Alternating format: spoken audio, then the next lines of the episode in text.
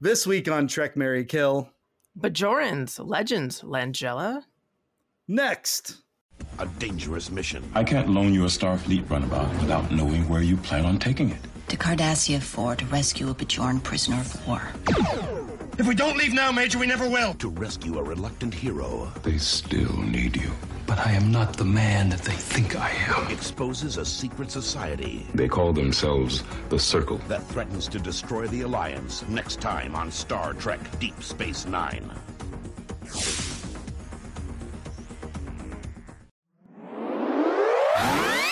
Trek, Marry, Kill.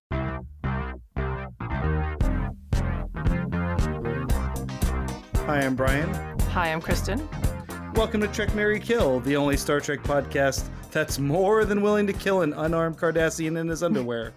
this week we're celebrating the 30th anniversary of the very first three part episode in Star Trek history, which happened on Star Trek Deep Space Nine. It's Deep Space Nine's part one episode, The Homecoming, which was their season two premiere 30 years ago. I'm I'm feeling Wow. some kind of way about this, to be perfectly honest. Mhm. I was just a baby. Yeah. it's like I mean, I wasn't even born yet. What am I that's saying? right. That's right. Before I I was, was, not even a teenager yet. Uh, Hmm. Debuted in syndication September 26, 1993. Teleplay by Ira Steven Behr. Story by Jeri Taylor and Ira Steven Behr. Directed by Winrich Kolbe. I learned how to pronounce his name because I was watching some Kate Mulgrew stuff, and she dated him for a while, and she made sure that everyone knew how to pronounce his name correctly. But So it's it's the least one could do, yeah, that's right. right? When you're dating someone. Uh, so yeah, you were you weren't even born yet, and I was Mm-mm. 12 and I think I Uh-uh. said this before when we did Emissary, um, that this you know Deep Space Nine felt like my Star Trek because it was the one that I started watching when it started. Like Next Mm. Generation, you know, I was born already, but I didn't really come to it until season three, season four.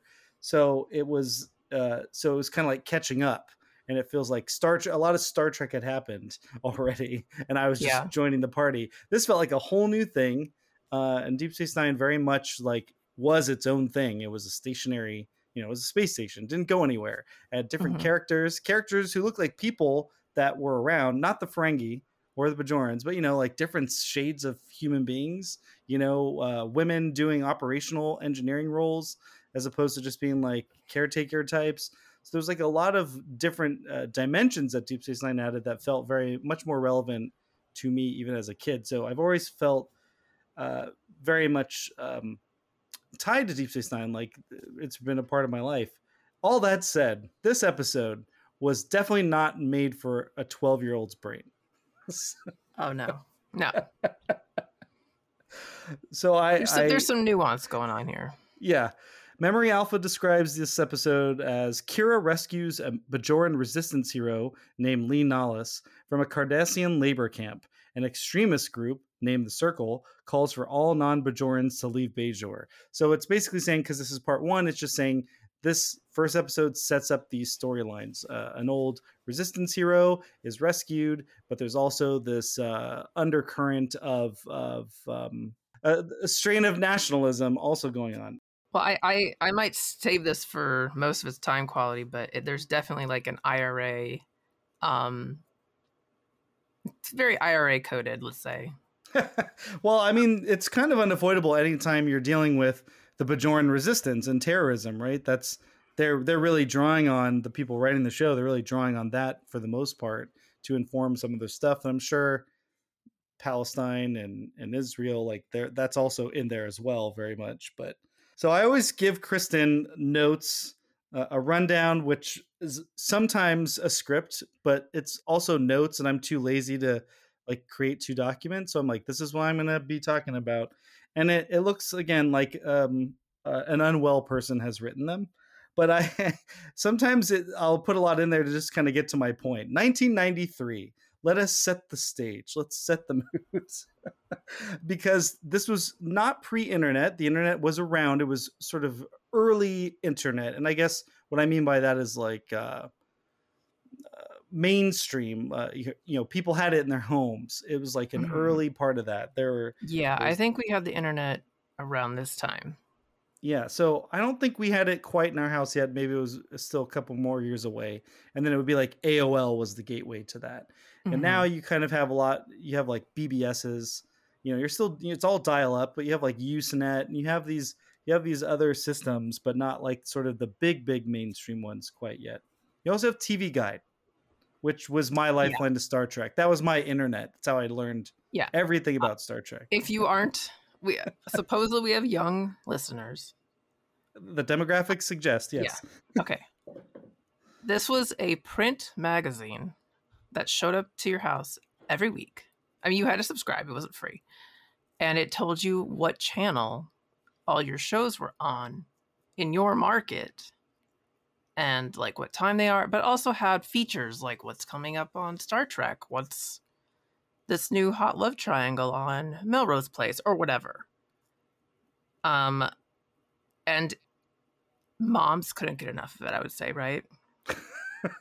Would you I don't know because I was obsessed with them. So I, Okay. I don't. It was I'm skewed. My mom was not obsessed with it. it was always in the checkout line.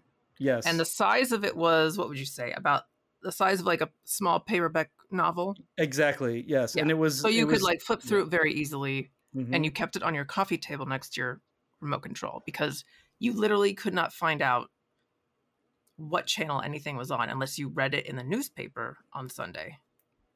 And, and then uh, maybe around yeah maybe around this time in the 90s or no it was earlier for sure they did have those channels on your cable system that would give you the the Yeah. scrolling grid it would just be but a then channel you'd have to wait you'd have for to it wait come for the channel around again that's right if you missed what was on, or you had So- to flip. Yeah, imagine like movie credits slowly scrolling and it's Mhm. just all the channels. Like right now you can if you if you pick up um if you turn on your Pluto TV, you'll see exactly what I'm talking about. The Yeah. the grid that tells you the the station or the channel and then what's going to be on. But I you think couldn't no, you that couldn't too, scoop it. right? Yeah, you couldn't scroll through it though. You could only Mhm. change it to that channel and then watch it and and wait. And then versus TV Guide though, it wouldn't tell you what it was about. So you'd, you'd see like a show called Shenanigans, and you'd be like, "What's that about?" Well, And it would have the listing, and then if you looked behind, it would then say what it was, and if it was a rerun, and would it would tell the- you the, yes. syno- the synopsis of the episode. So if you were like, "Oh, which one is this?" Oh, I've already seen that one, or like, "Oh, tonight's is a rerun. I don't have to ca- watch it." Yeah, but so TV Guide though, on top of the listings, it would have what Kristen was saying. It would have articles, and these articles were, you know, what Entertainment Weekly would do. You know, what Vulture kind of does, what AV like it all exists currently yeah, all today. the like the re- reviews, like Yep. all the AV club stuff. I would have like television reviews for like new series, um, and like feature articles and interviews with the top television stars of the day. And so TV Guide had a very strong Star Trek slant, which is great for Star Trek fans. Uh, it would because pop up on the covers. yes, yeah, it sold the exactly. It sold the magazines, uh, and this is so. I sent Kristen in the notes for this episode was that in the summer issue, July twenty fourth to thirtieth, nineteen ninety three, for eighty nine cents, you could purchase TV Guide's Out of This World summer sci-fi issue, and on the cover, in a pink pastel patterned shirt, Armin Shimerman dressed as Quark with sunglasses that he's tilting down, going, "Hey, baby." and a come hither motion with his hands. full full teeth. He's got the the Ferengi Mhm. choppers in there, everything. And the the headline is "Trekking into the Future: What's next for Next Generation Deep Space Nine? What's up with Star Trek Seven? William Shatner from Trek to Tech, because at the time he was ri- writing a book series called Tech Wars, which had been transferred into a, I believe, a TV show. Uh, and then there's some other stuff in there. So, um, And and the photo is very interesting because what they used to do, I don't think they really do it as much anymore. Is the the studio, the television studio or network, would go on set and like have these guys in full costume at any show and like do uh, press photos. And so sometimes the TV guide cover would be a press photo that was taken for some other reason, or sometimes they would arrange for the TV guide photographer to go to set or a studio somewhere and shoot the photos. I'm not sure which one this is. By the way, I just looked it up. Do you want to guess what TV Guide's peak circulation was? I'm gonna say 56 million. 19 million. But that 19 is still huge. Yeah, 19 million. 19 million subscribers per week. That doesn't include people who just buy it off the newsstand, I think. But Right, yeah. which is what I would do, and only when it was Star Trek. like that's probably more than the New York Times gets now. So and of course, with the internet, it all it all went away. But why I'm bringing this up? I mean, besides the look the that Armin Shimerman's giving in this image, you need to find it. I'll try to remember to put it in the show notes. Uh, Armin Shimerman being the unofficial mascot to Deep Space Nine might have been why Deep Space Nine never really took off, but charming all the same. Was I was trying to find what people had written about this episode specifically mm, 30 years ago. And this is ties into everything I said about the Usenet and the earlier internet. And there's this whole other avenue because we didn't have the internet in the home that that I didn't know that there was there was a famous Star Trek reviewer. My favorite current working television reviewer today is Alan Sepinwall, and he's probably Yeah, the he's most famous television writer right now, television reviewer, probably right now. Um, isn't like Matt Zoller Seitz? Isn't he? Didn't he? Doesn't he do TV too? well, they he does, Or he but I guess movies now. Yeah, I'm. That's a good point. I mean, Sepinwall is definitely probably one of the better known ones. And I, don't, I, I don't know. Anyway, Sepinwall and this guy were effectively were essentially contemporaries or getting started at roughly the same time, except that this gentleman I'm about to reference here, Tim Lynch, was writing on the Usenet, is very famous for the Star Trek crews like the Next Generation and Deep Space Nine. Like Next Generation, they may or may not have named Ensign Lynch after him in First Contact, the dude he kills because he Oh. can't save Picard can't save him. Uh, and then Deep Space Nine, they actually liked his writing, his reviews so much that they invited him i- in to come pitch some episodes. So he was a famous writer, and he and Sepinwall know each other, and Sepinwall name checks him, I think, in a book or whatever. So this, so Tim Lynch, this is a this is the scholarship for Deep Space Nine that was contemporaneous. I tried to find a Deep Space Nine, uh, like an LA Times review or anything like that. The LA Times review I found was for Emissary, and it was kind of Mm. sexist and a little racist, and it was Okay. uh, uh, so I skipped that. But uh, for this one, I'm just gonna read just his general thought real fast.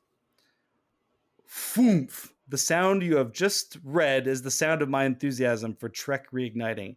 After two rather unspectacular shows opening up the TNG season and getting me down, I watched The Homecoming. What a story! This makes me feel very good about the upcoming season. One problem with episodic television, like Trek in all its forms, is that it's very difficult to do anything with much of an epic feel to it. TNG has tried a few times, but the most notable case has been the slow progression of events in the Klingon Empire.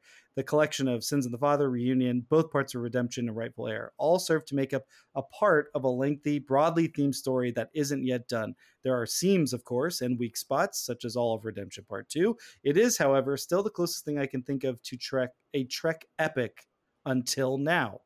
The Homecoming picks right up with the ideas that have been bubbling beneath the surface in the best of Deep Space Nine, and which came out in full force in the last two shows of last season, Duet and especially In the Hands of the Prophets, which is the which was the season finale. We have not only hints of major changes, but requirements of major changes because the status quo is going to lead Bajor to ruin. I very rarely get the feeling while watching Trek, or much of anything really, that events are overtaking the quote plan for a story, but here I surely did. Almost every single scene had me rooted to the screen, trying to figure out the motives of some character or the consequences of some act. If the homecoming is in any way representative of what the season of Deep Space Nine will bring, I think we're in very good shape. I don't need you to have a reaction to that review. I just was like, that is uh, definitely so- an adult saying, like, what an adult story being told. this Mhm. week. because the homecoming is, if nothing else, is a very adult story being told. Um, it's very much ignoring the idea that this is Star Trek, so it doesn't really have like a sci-fi idea in there on top of it, which usually you will have. And I think that is where Deep Space Nine really tried to set itself apart, where it's like we're not going to worry about the sci-fi gimmick every week. And I think sometimes that works and sometimes it doesn't. I'm kind of in the middle on this one for now. But um, do you remember the first time you saw this episode, Kristen? No, I don't. Okay. No memory I- whatsoever. I remember the the there's a scene uh, where Kira and O'Brien go to rescue this Li Nalas guy from a prison camp, and they're posing as a sex worker. And I presume her pimp. Uh, Do we call pimp sex workers too? It seems No. like a bad thing. No, they're pimps. Okay. Uh, and so I remember that scene very clearly, and I actually do remember Frank Langella just being in it. yeah, he's a recurring character. Yeah. there he is. Uh, Mhm. Tony Tony Award winning, Oscar nominated, uh, Whoopi Goldberg partner, Frank Langella. there he is. He was Do you just think that's how you, he the? Were they together th- then? 95 to 2000 so Okay, it was so this is after now. this is this is Okay. pre eddie and then eddie is the movie that got him together So, Okay. I do have some thoughts on Frank Langella, but we won't quite get in that just yet. This episode is really kind of based on The Man Who Shot Liberty Valance, a movie I have not seen. I have seen it, so I can fill in some stuff if you need.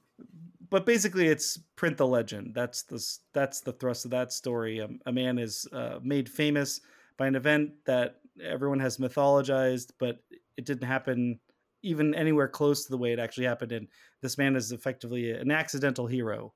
That he's now a Mhm. famous person that he has to kind of live with it. So that's what's happening here. This resistance hero, Li Nalas, he he fell down a hill and he he killed a Cardassian who was bathing in uh bathing in his underwear. Yep. Yeah, there was a Cardassian bathing in his underwear, and they came upon each other, and he was startled, and he realized he still had his phaser, and he so he shot the guy, as the other guy was um, leaning f- or getting his gun, but um, to me, that's still killing him. And the man who shot Liberty Valance, it's actually the John Wayne character, I think, who shoots Liberty Valance instead of Jimmy Stewart. But Jimmy Stewart doesn't know that until some time. But he becomes the famous like senator and also steals John Wayne's woman too. I mean, that's I think that's the nail in the coffin. But so it's not quite the same. The idea of stolen valor or whatever, I guess. Yeah, yes, that's but that's like a, a the broad idea. And now that you've like given me the details, now it, it pushes me off my secondary point here a little bit. You know, I think I criticize and maybe other people criticize when we watch current things and we see what the modern filmmakers, TV shows, what they're referencing, because a lot of us have understand those references.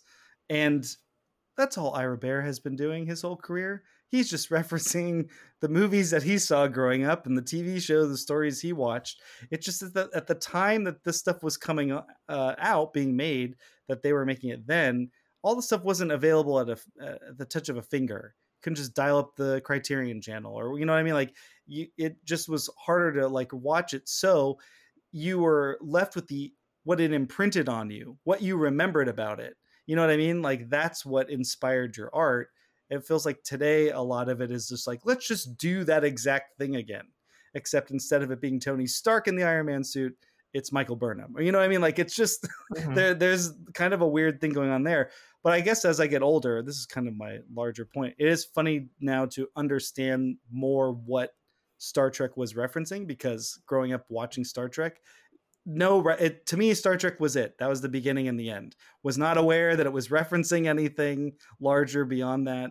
Uh, and so learning all these things uh, has been quite a trip. I also just want to mention Ira Behr because uh, obviously a big Union guy. Uh, went to that Star Trek day, the that happened on the picket lines uh, not Mhm. too long ago How'd it go? Saw- it was it was nice. Saw him, saw a lot of Deep Space Nine people. Saw him, saw Major Kira, major character in this episode, uh, or Colonel Kira by the end of the show, Nana visitor. Uh, also saw Ezri Dax, Nicole DeBoer, and saw Rom, Max Grodenchik. Saw a lot of people there. Saw Jack Quaid. Um, just Uh, LeVar George Burton. Takei was there at some George point. Takei was there. He was on the other side of the street, so I couldn't get to him, or I didn't see him. I wasn't trying to get to them. I was doing the pickets. But LeVar Burton was there, and he was only there. At least I saw him on my side of the street for just an instant, and the the five feet radius around him, just the the glow of life, the sparkle, Mhm. The shine. And I was I walked past him. I heard his voice. And I was like, that sounds like LeVar Burton. And I turned, and all I caught, he was wearing like a straw hat. He was smiling. The the the beautiful heavenly light coming off of his smile was incredible. I'm like, that's enough. I don't need to go anywhere near Yeah. him again. I got it. I got the sunshine. I'm all good. Uh, so that was cool. Uh, Walter Koenig showed up at the end there. And I think Ethan Peck was on at New, in New New York. York. He was Yeah. in New York. Yep. Because I definitely was like, "Where's my boy?" On, on- yeah, on the picket line though.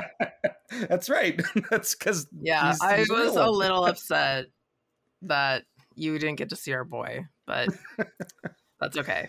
no, just knowing he was doing it in New York, that was like, that's fine. That's fair enough. And uh, Mhm. and besides, here, here's some other cool people. Uh, what is your general feeling about cliffhangers? Because this is uh, this. I love them if they're actually eventually resolved. Um, I don't love them when like there's a cliffhanger and then they the show gets canceled. don't like that, with the exception of the Hannibal cliffhanger, which if you can call it that.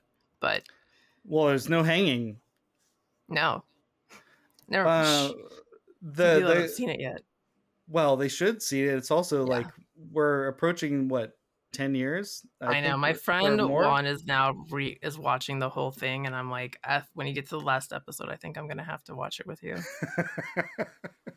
my I think I told you this. My season three feelings for Hannibal were like not good, up its own ass. But then you get to the finale, I'm like, that was amazing, and it was worth suffering through the whole season Yeah. to I get to that s- ending. I made so many gifts from that episode.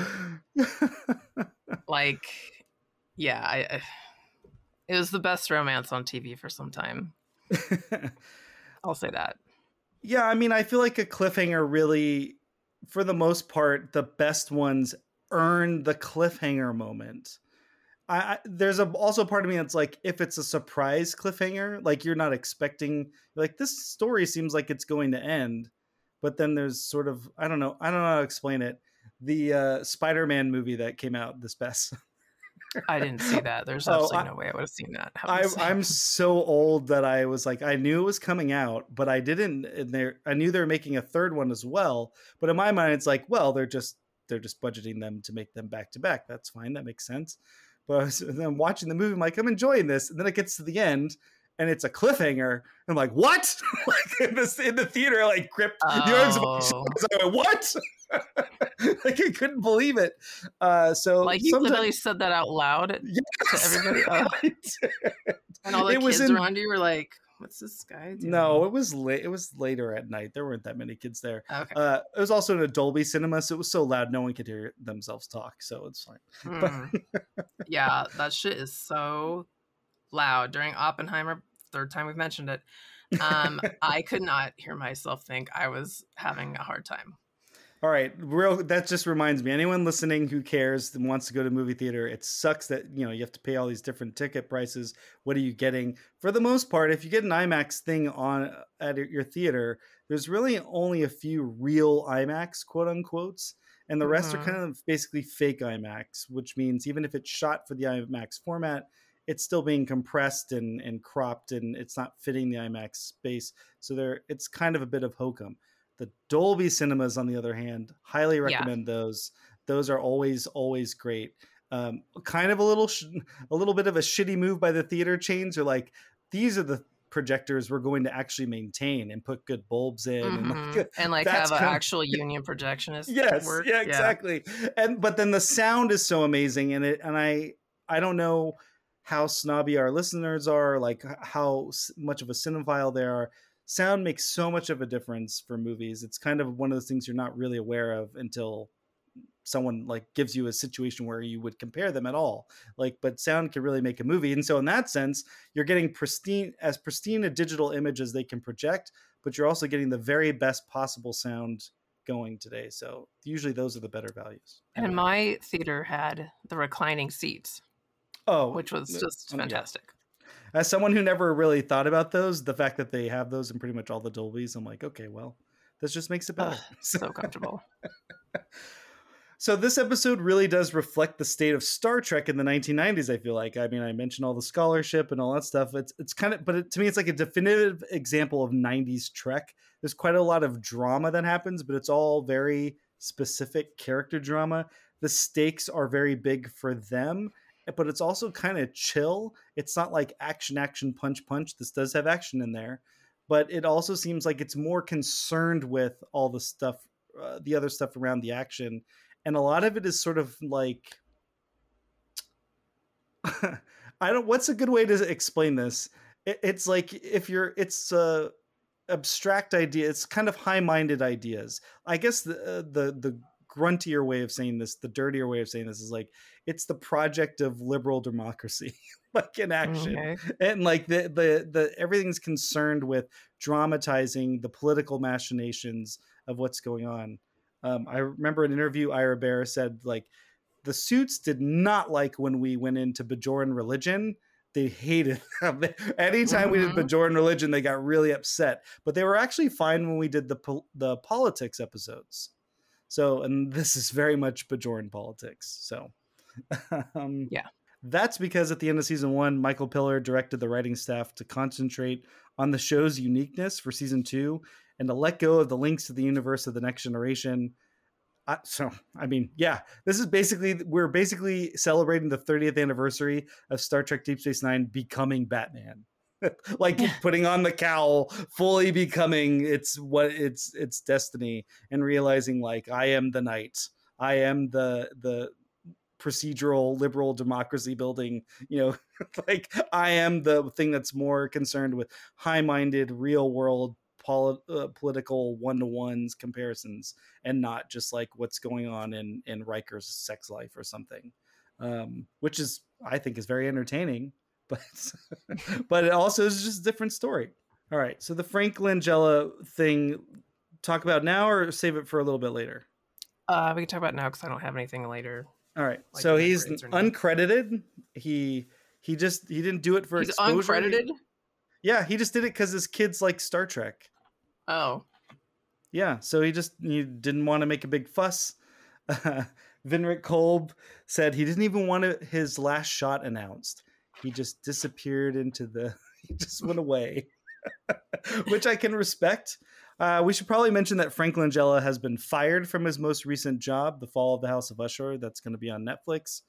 Uh, that's shooting right now. I, 85 years old, uh, accused of sexual harassment, and after an investigation, he was he was terminated from the job. So that's the end of his, I guess you could say, storied career. He's one of three Academy Award uh, nominated actors to appear uh, in Star Trek all along. Do you know the other two?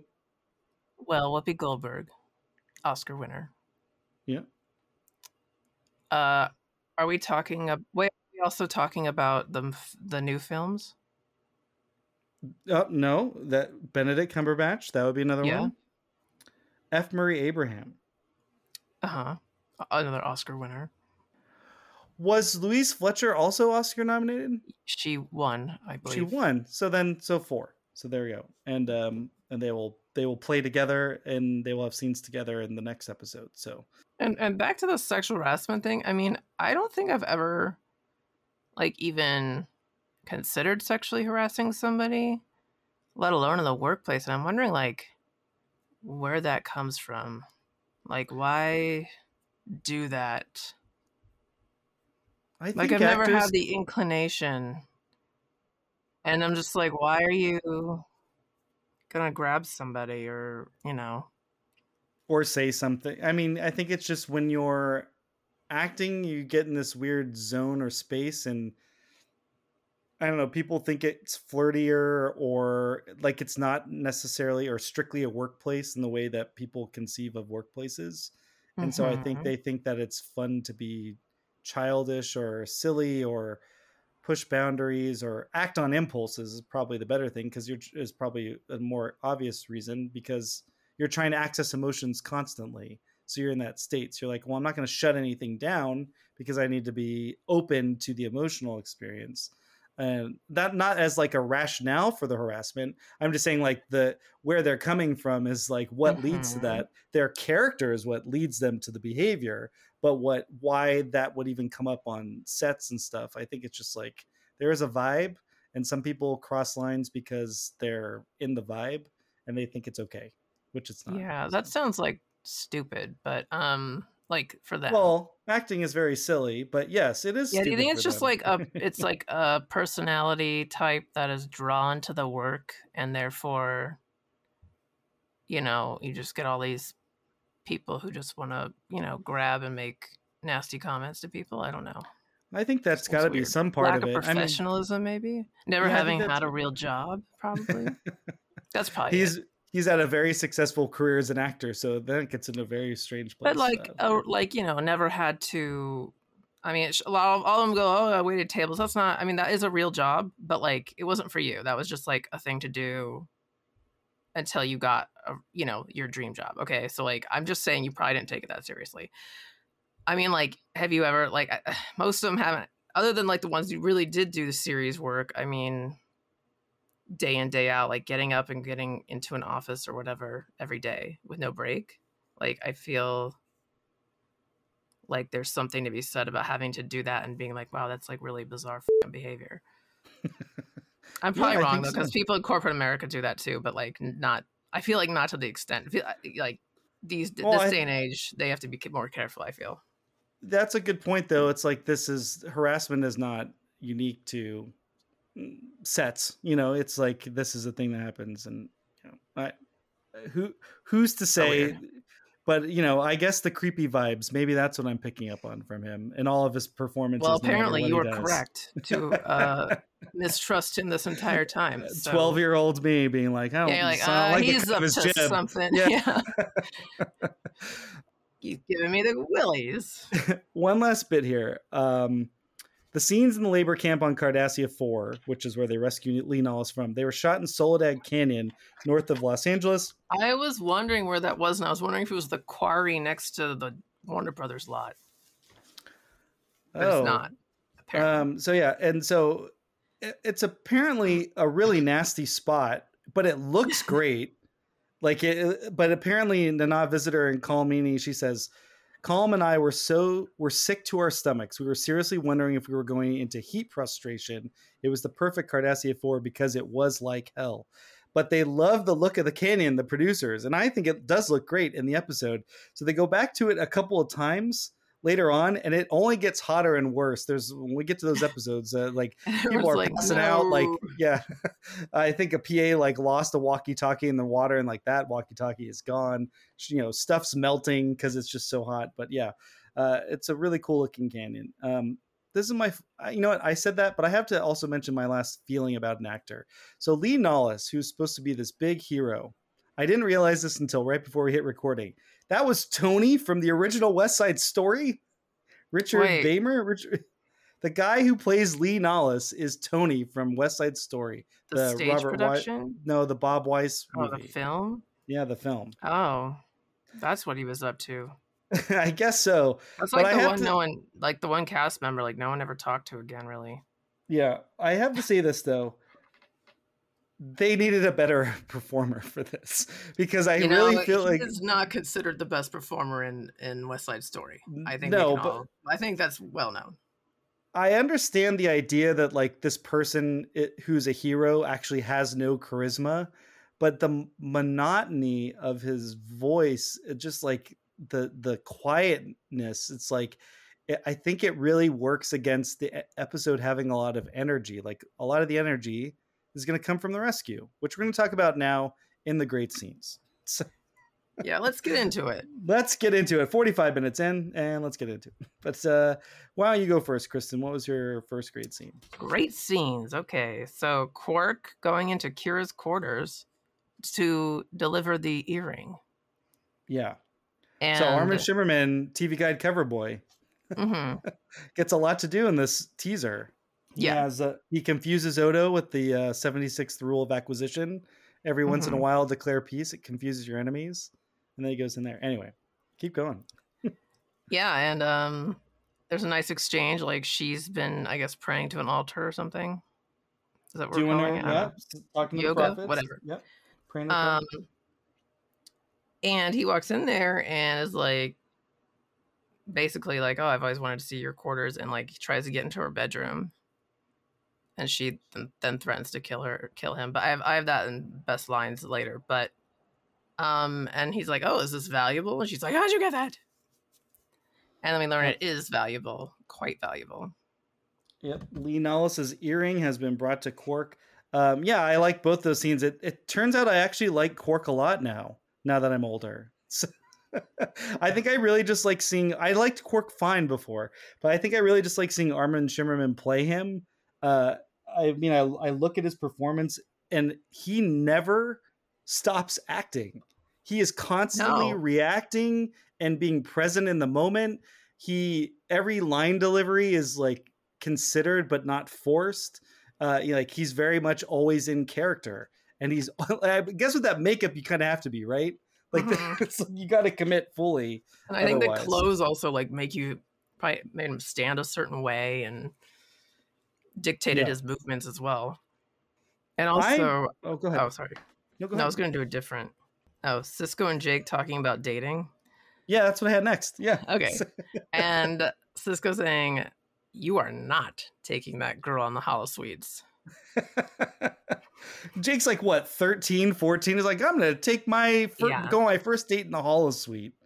Which sounds very cool for a 14 year old, but for a parent, when Yes, you know what really yeah. goes on there. Yeah, but the first time we meet Jake, he's fishing on the holodeck, right? So maybe in his mind, he's like, "Well, I'll take her to Mm-hmm. The fishing program," and and Sisko's like, "What? One of the quietest, nicest programs? No, you're not doing that." Uh, yeah, absolutely. uh, but he before that, we're going to be doing the baseball episode, Deep Space Nine, take me out to the holosuite in a few weeks. Uh, but he mentions he, you know, he asked Jake like, "Oh, have you figured out how to hit Bob Gibson's fastball?" I just think that's another cool part of be, being able to do the holosuite is is doing That's these very reenactments. cool. Yeah, Like th- these are things we didn't even think about. Like, Yeah. oh, we can actually play in a baseball game that Yep. happened in real life. We were just like, oh, you can have orgies. So it's just lack of imagination on our part, I guess. right. Or just once you uh, get indicative of the where we are. The weird sex stuff. Then you could be like, I've always wanted to play for the Yankees or whatever. Now that's not my dream, but that might be some people's dream. Sure. I really like Cirroc Lofton's performance in that scene and uh, Avery Brooks playing off of him. He really seemed like he enjoyed being his father. So that was nice. I I wonder but also that that scene has like a great moment where where Kira interrupts and then Jake's like, "I can see you're not ready to have this conversation." Yeah. Captain Sisko or Commander Sisko's like, "I'm not ready." it was it was a great little Yeah, I like moment for the kid. Still in the future, we're still worried about our 14 year olds having sex too early. It's great. Yeah. Also, yeah, also, I thought the girl's name was uh, Layla, but it's Layra, because I was going to ask you, like, have you ever met an unattractive Layla? And and I was going to say I don't think I've met any Laylas, to be I honest. see. I was going to say, like, there are certain names where it's like Layla, Nadia. There's like a spectrum of like names where it's just like that's not attached to an unattractive person. Mhm. So that maybe that's Layra's the Bajoran version. I'm not sure. So. There's like a, Uh, a name that's only attached to ugly people? maybe i feel like i feel like uh that's meaner to think about but but it's possible Yeah. but i was also i'm also thinking like were were there hot gertrudes back in the back in the day There, ha- there had to be, right? Ha- yeah statistically there must have been It was a, it was a popular name for quite some time. yeah gertie gertie can get it Yeah. Gertie, all the men, all the boys are chasing Gertie around in, Sisko- in 1896, whatever. that's right that's right she could churn a mean butter that's right Oh yeah. Uh, next great scene I had was Sisko asked Dax for advice.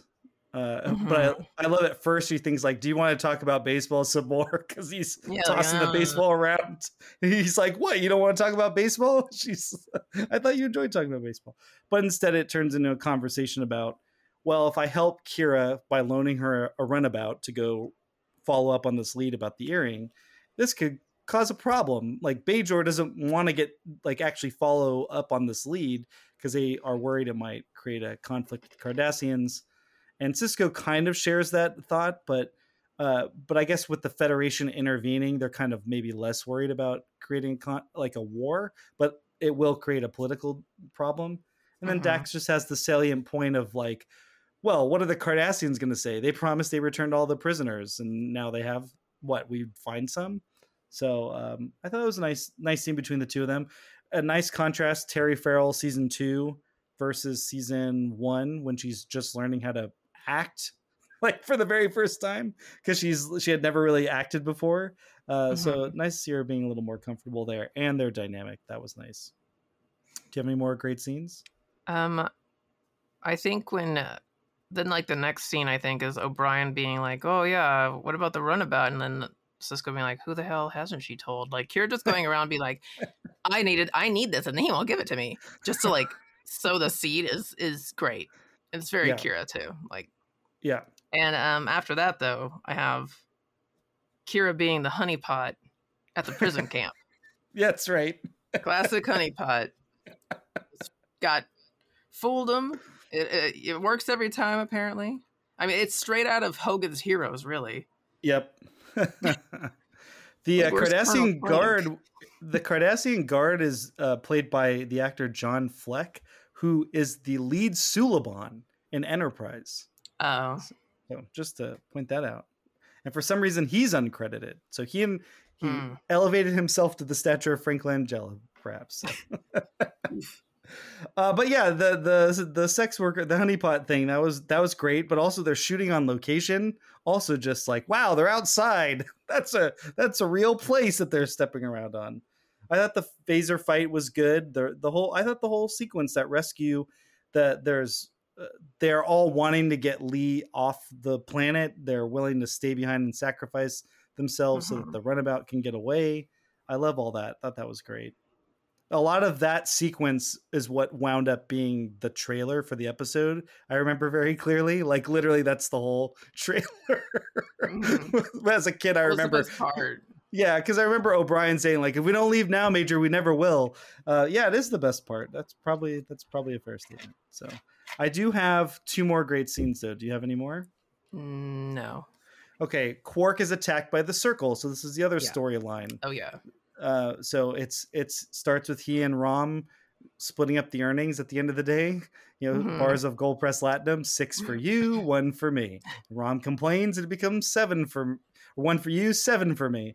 And then he gets attacked, attacked, and of course, Armin Shimerman's scream is is pretty chilling and it's pretty intense, and he gets branded with the circles uh, branding on his on his lobe, um, or on his forehead rather.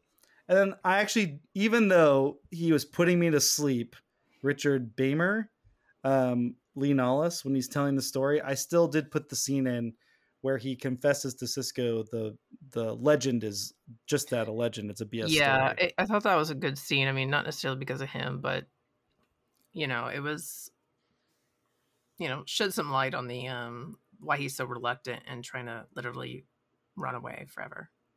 and it's a weird it's a weird story in that it shows what deep space nine's about like sisko is not the hero of the story but they are still remembering like well it has to somehow be facilitated the the turn of the story by our lead character our commander. Um, and i like you know sisko's gentle pushing i thought really worked in that scene too. But yeah he it's he's so quiet he's so he's so not interested in being the guy that it's almost like the actor's not interested in being the character and it's really a Yeah. bummer. All right best trek tropes. The ferengi rules of acquisition. Hopefully this will be a recurring ds9 best trope. Rule 76 every once in a while declare peace. It confuses the hell out of your enemies. So just him getting uh you know confusing odo for why odo would ever help him out. But i love that he just plays into it more be like you me we're gonna be friends now from now on Yeah. This is so the start annoying. of a beautiful friendship. that's right to just touch on our last episode. Um, yeah, I put Odo and Quark I also put I, hot I like alien that. lady Just in a cat Odo suit. Corey. Oh yeah, that's good. Hot lady in a cat suit. Alien lady. Um, baseball. Baseball, good. Landing on a remote planet, but not Bronson Canyon this time. Different canyon. And then bad guys getting shot at a high position and like falling backwards. Do you know what I'm saying? Like the the bad guys are like up on the rocks and they're shooting down. and then they like they're yeah, it's And then you get they fall like just a little fra- Yeah. little phaser goes boop, Yep. and then they oh they fall backward like they're yeah great love it. I actually also love the ones where they get shot and hit in the shoulder and they do that big dramatic jump back. Yeah, Ooh, Those are good too. like that's about- great acting because they can't even see the there's nothing coming at them. There's like Yeah. oh pretend it hits you here and like oh. And fall. Yeah, exactly. Yeah. What about disguising this uh, the ship's warp signature to look like a different type of ship? Mhm. yeah Uh, uh, let's see. Any others? uh no Okay, worst Trek tropes. Uh, O'Brien message interrupting Kira and Sisko's conversation after Kira had interrupted Sisko and Jake's conversation, and he says, "You better come see this." Just that Trek trope of like, just tell me what it is. yeah Like, no, I need to go to the next scene. So I'm going to announce over the comm that you need to come to this n- new scene. So that's one. yeah and like now that we live live in a world where we have the technology to like very quickly communicate with people even on video screen nobody in a in a workplace is gonna go well you better come see this Yeah. when it just like tell me what it is Now, in this particular case, because what O'Brien's doing is he's calling him to come down to this habitat level and see the circles graffiti on the station. There is an element of like, well, over an open channel, I don't want to indicate some sort of really uh, potentially disastrous security situation, you Mhm. know, cul- that has a cultural relevance, all that stuff. I can understand that, but still, it's like, eh. Like it's so leading, so generically leading that it's like, uh, like the yeah, space station is so large like how long would it take him to get there that's a good point too. like all right and then comes over is like did i really need to see this in person I mean, if it was Odo calling him, it would have been like, Commander, please come here. And he's like, What is it, Odo? And he's like, uh, I wouldn't be calling you if it wasn't important. Like that might have worked. Mhm. too. I don't know. Anyway, uh, any others for you? Um, yeah, so I put just leave. Um, when they're on the planet, Li Nalas is like, we can't, we can't leave anyone behind, but like they definitely should and leave them behind, Yes. Yeah. and they need to leave. Just leave. And then finally, Kira's like, yeah, we gotta go. It all works out, of course, because they all got stunned instead and returned. In in our one Mhm. first, our one scene of Gul Dukat in this episode, I'm sure he'll come back into this. But um, yeah, that's true. Uh, major Kira is a major in the Bajoran militia, and so, so she should know that the imperative is the mission, um, is Mhm. rescuing him ultimately. That's a good point. I have tech inconsistency.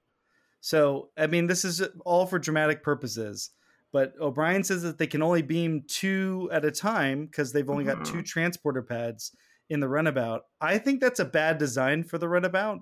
The runabout should be able to handle as many people as are, you know, slated to be able to eh, hold capacity. You know, it's like four chairs right when you walk in. No, there's six chairs right when you walk in. So wouldn't that suppose it could beam six at a time? Like anyway, and then number two, Chief O'Brien is supposed to be one of the greatest transporter technicians ever, and he can't Mhm. figure out a secondary solution like No, a like a site to, Yeah. on the hostile planet. like a site to site transporter, which uh, beam which they do they do every once in a while, where they Or can like, how beam. quickly can you do it? Well, that's when. I well, mean, that's the thing. It's like he, I think it was maybe just that they restricted it to two because there's clearly a, what a dozen, maybe more. yeah. uh, people there that they should have just said the numbers. Like it's too many to beam in one batch. Would have made sense Mhm. anyway. Yeah. And then most of the scenes being ADR. I, I, not quite all of them, but quite a lot of them enough where it's like, uh, we're still doing this.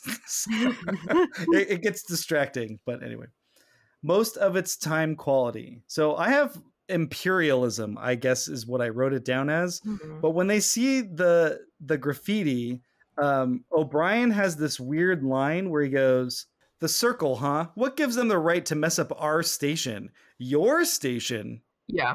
Starfleet is there at the invitation of the Bajoran Provisional Government, and I understand Chief O'Brien, having crawled all around it to fix it up and repair it, would take it personally."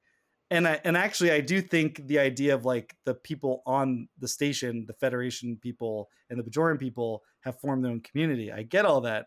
But at the same time, he's like he says that maybe it's just coming out of O'Brien's mouth. It's like, I don't know, buddy. I don't know if you're even really supposed to be. Yeah, well, I, I find it a very interesting choice that you had. They had the Irish character That's true. being the one Oh, who's like the, who's being the bootlicker when you're talking like around that same time you had you know irish independence and reunification movements and everything and it seems kind of weird um but yeah because the parallels between the circle and the ira or like even like um hamas and those types of groups are things like at, at one point sisko says well they the circle fills the void that the government leads uh, leaves.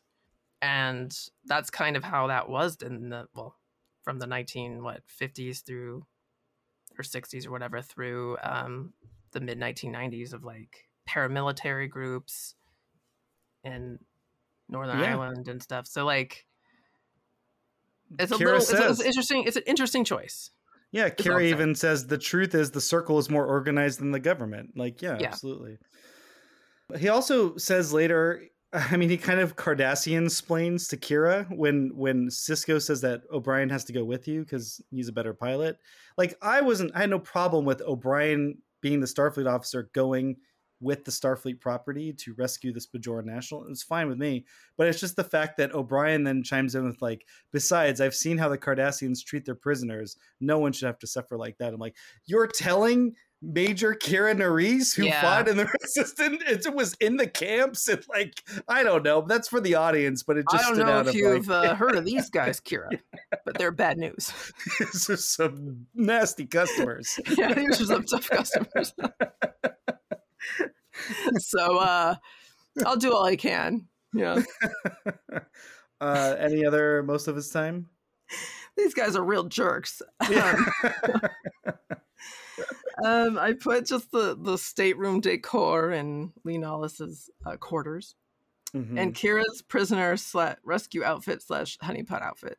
I mean the the the macrame vest in particular is, is an interesting addition.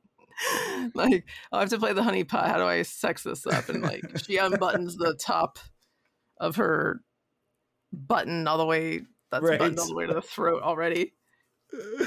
Like, is that that's a real uh is that sex lemon moment for Star Trek there? Yeah, right? a top, a top button. the way I do it. Yeah. Now it's time for the line must be drawn here. Great lines. I have just one. Li says, "This morning I was a slave. Tonight I am a hero." Yeah. I could have put the Um, rule the rule of acquisition, but I already said it. So Um, so when Quark is in Kira's quarters, she says, "If you take one more step in here, I it'll be your last." And then Quark says, "It would be worth it. could be worth it. Sorry, it could be worth it." Um, he does a better line delivery, obviously, as a professional actor. Um, and then I also put, "You're too young to take a girl to the holosuites," but uh, that's about it. I really think that the episode, by and large, is is well written. It's it's pretty sharp. It is weird what it's more interested in, and there's not a lot. Like each scene doesn't have a lot in it. We've talked about this in other episodes of like Next Generation, where it's like there's like six scenes in this whole episode. it's like there's yeah, a, a lot happens in the scenes, like a lot of turns and but it's like kind of overall it's not really interested in in telling a lot of story. It's about telling a very specific story kind of not at a leisurely pace but in a very as few steps as possible. It's maybe the best way to say it. Um, kind of a weird way to think of a season premiere, but I think the fact that they were advertising like this is the setup of a three-parter was kind of the hook to kind of keep you going. Like, well, where is this going? And it really is setting up all that stuff. What I really liked though is it didn't feel like a lot of the scenes were totally setting just set up scenes. Like even the circle stuff gets paid off in the episode where Jake's date cancels on him because her dad says that Yeah. you know you're you didn't vote for Trump, so you or he didn't vote for Trump, so you can't go with him or whatever. She, whatever says I'm, sorry, she says I'm Protestant and I can't Yeah, that's right. That's right. can't So date a Protestant dad. so it, it sets things up, but it also does remember at all times that you're playing something dramatically and you're trying to show. And I mean, that's just quality writing. It's it's so, smart, solid adult writing. Is it entertaining and and marriable marriage material? We'll find out in a second. Mm. Um, the Anton Karidian Award for Best Performance. I don't have anything. I I I think there's some good performances, but um I don't know. This is always the hard one for me. That's why I gave it to Armin Shimerman as Quark. Okay, yeah, th- I was like he's not even in it very much, but Yeah, he's in like the first very memorable. Yeah, uh, and at the end, when Bashir fixes, uh, you know, gets Yeah, rid he's of the so concerned about the the brand on his skin. yeah, and then he, he asks Kira how he looks, and she goes, "As handsome as ever," which is you know rude, but she's like, "Frankie, you're ugly." But I love Yeah. that he just takes it and he smiles, and he's like, "Yeah, I'm a good looking. Yeah. Armin Shimerman All is like right. Armin Shimerman's like one of those when you listen to him speak too, he's like one of those serious actor people, like very committed, like the work and the craft, but not. But what am I trying to say? But like in a, um, he's like a like a good guy. You know what I mean? Like he's like, oh, I'm here to work with all of you, and we're here to do this job. So he gets cranky when it's like he- he's like Bill Macy. Remember, do you remember that thing when William H Macy was like Lindsay Lohan was late all the time? That's the worst thing you can do as an actor, and it's Yeah. just like th those types of things. So It it's like he's a, yeah, very unprofessional. But um, so I don't know. Uh, Armin Shimerman coming to play and and basically being flawless in every scene as Quark is, I think, worthy of the Yeah. performance there. The Shatner, this was trickier for me, and I picked Colm Meaney as Chief O'Brien. Ooh, okay. Well, I mean, he had to really go for it when Yeah. he when he was playing the pimp. And then there's that moment um, after Kira's been telling everybody he's not going to give me a runabout, or tell Sisko to give me a runabout. Uh, and and Sisko asks him like, "Well, what could you do to like hide the runabout to not make it look like a runabout?" And O'Brien lays out this whole plan, and Sisko goes, "Yeah, seems like you've been thinking about this." And then O'Brien is just for some reason trying to play it off like he hadn't. He just thought of it. Not that Kira had come to him earlier to talk about this. He goes, he did, he has that weird smile and he goes, "I suppose I have," and he like folds his arms, so or crosses his hands. So I'm like, I think that's um, he doesn't suspect a thing. yeah, that's right. so I'm giving it to him for really going. Hold him it. again. Yeah, that's right. and you know Frank Langella and um and Richard Beymer. Uh, Richard Beymer seems like he's like underplaying. He's. It seems like he's giving it his all, but he's throwing like he's 84 not. He is not. hour. He's not going for no, it. it's it, it feels like he's giving the best he can, but his fastball's like 84 miles an hour. Whereas it feels like Frank Langella is like, I'm going to underplay this, or I'm going to be very reserved, and he's very quiet, which is how you know he's evil. But it's like that- they seem to be, but they still bring the same energy on the screen. It was weird. Could this episode have been hornier and would have Uh, that have well, made what the part episode? of this are they teaching Oh, at wait. Starfleet Academy? Hmm. Probably how to uh, How to How to- disguise a runabout? Yep, how to How to disguise the power signatures. That'd be a cool test though. To like try to Yeah. trick your classmates or the simulator or something. That'd be kind of cool. Could this episode have been hornier and would that have made the episode better? Well, when Li Nalas was telling his little story about I saw a Cardassian in his underwear, I was like, "Go on," but it was it didn't lead to anything. Unfortunately, he just shot him. So You know, once today- again, homoeroticism stamped out completely. On Today, if you'd done this, they probably would have made the other prisoner who like got the ring smuggled or the earring smuggled off the planet.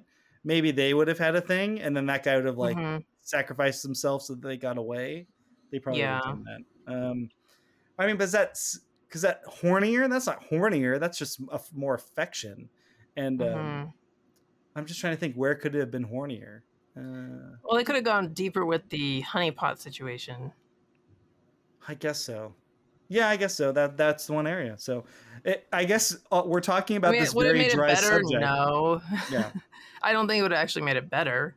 Yeah, the premise of the episode is like we need to get this guy to Mm-hmm. bring together the the quickly deteriorating situation in the Yeah, uh, it's there's no time government. for horniness here. Yeah, there's no. T- but the fact that it even has the honeypot scene in there is like that's you know that that's as good as we could get. That's probably you know you would expect a honeypot scene in an episode about uh, provisional government collapse. Mhm. Yeah. You wouldn't. Mixed with some Bajoran nationalism for sure. Uh, all right, well, so then that leads us into Trek, Marry, or Kill: The Homecoming, Part One. I think I'm just gonna give it a trek. Yeah. I'm gonna give it a trek as well. I mean, season t- season premieres generally are not awful. Uh, this one is trying to do something specific, which is forge its own path, but also set up this three parter. I also really like how everyone's in their summer looks. You know, the the back Mm. hiatus, they're thinner. You know, tanner. Colm Meaney as O'Brien has that haircut. You know, it's like Mhm. everyone everyone looks good. Um, and it does have the exciting sequence. I think the camp breakout is pretty exciting. So at least half the episode is is very compelling and entertaining, and the second half is interesting, probably more than it is entertaining. Um, so I'll give it a soft trek as well. All right. Next week though, we're gonna go with part two, the circle.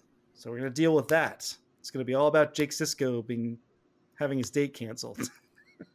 it's gonna be say anything, but vag- no, I'm just kidding. Uh, but Major Kira has been relieved of her assignment as the Bajoran liaison officer uh, to Deep Space Nine, so she's going to return to Bajor. Li Nalas is going to be on the station as Sisko's number two. We'll see what's going on there. Obviously, that's there's a reason for that.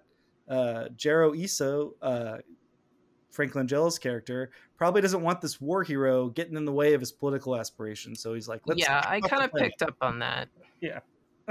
we could have talked all about the politics and all that and politicians, but there's so much, so much. Maybe next week, who knows? But anyway, um, if you're liking our show, consider rating us and reviewing us on Apple Podcasts, giving us five stars there or on Spotify, which you can do right there in your Spotify app or anywhere where you listen to podcasts. We're also on Twitter and Instagram at Trek Marry Kpod, and we have all of our standings for Treks, Marys, and Kills for all the different shows at trekmarrykillpod.com.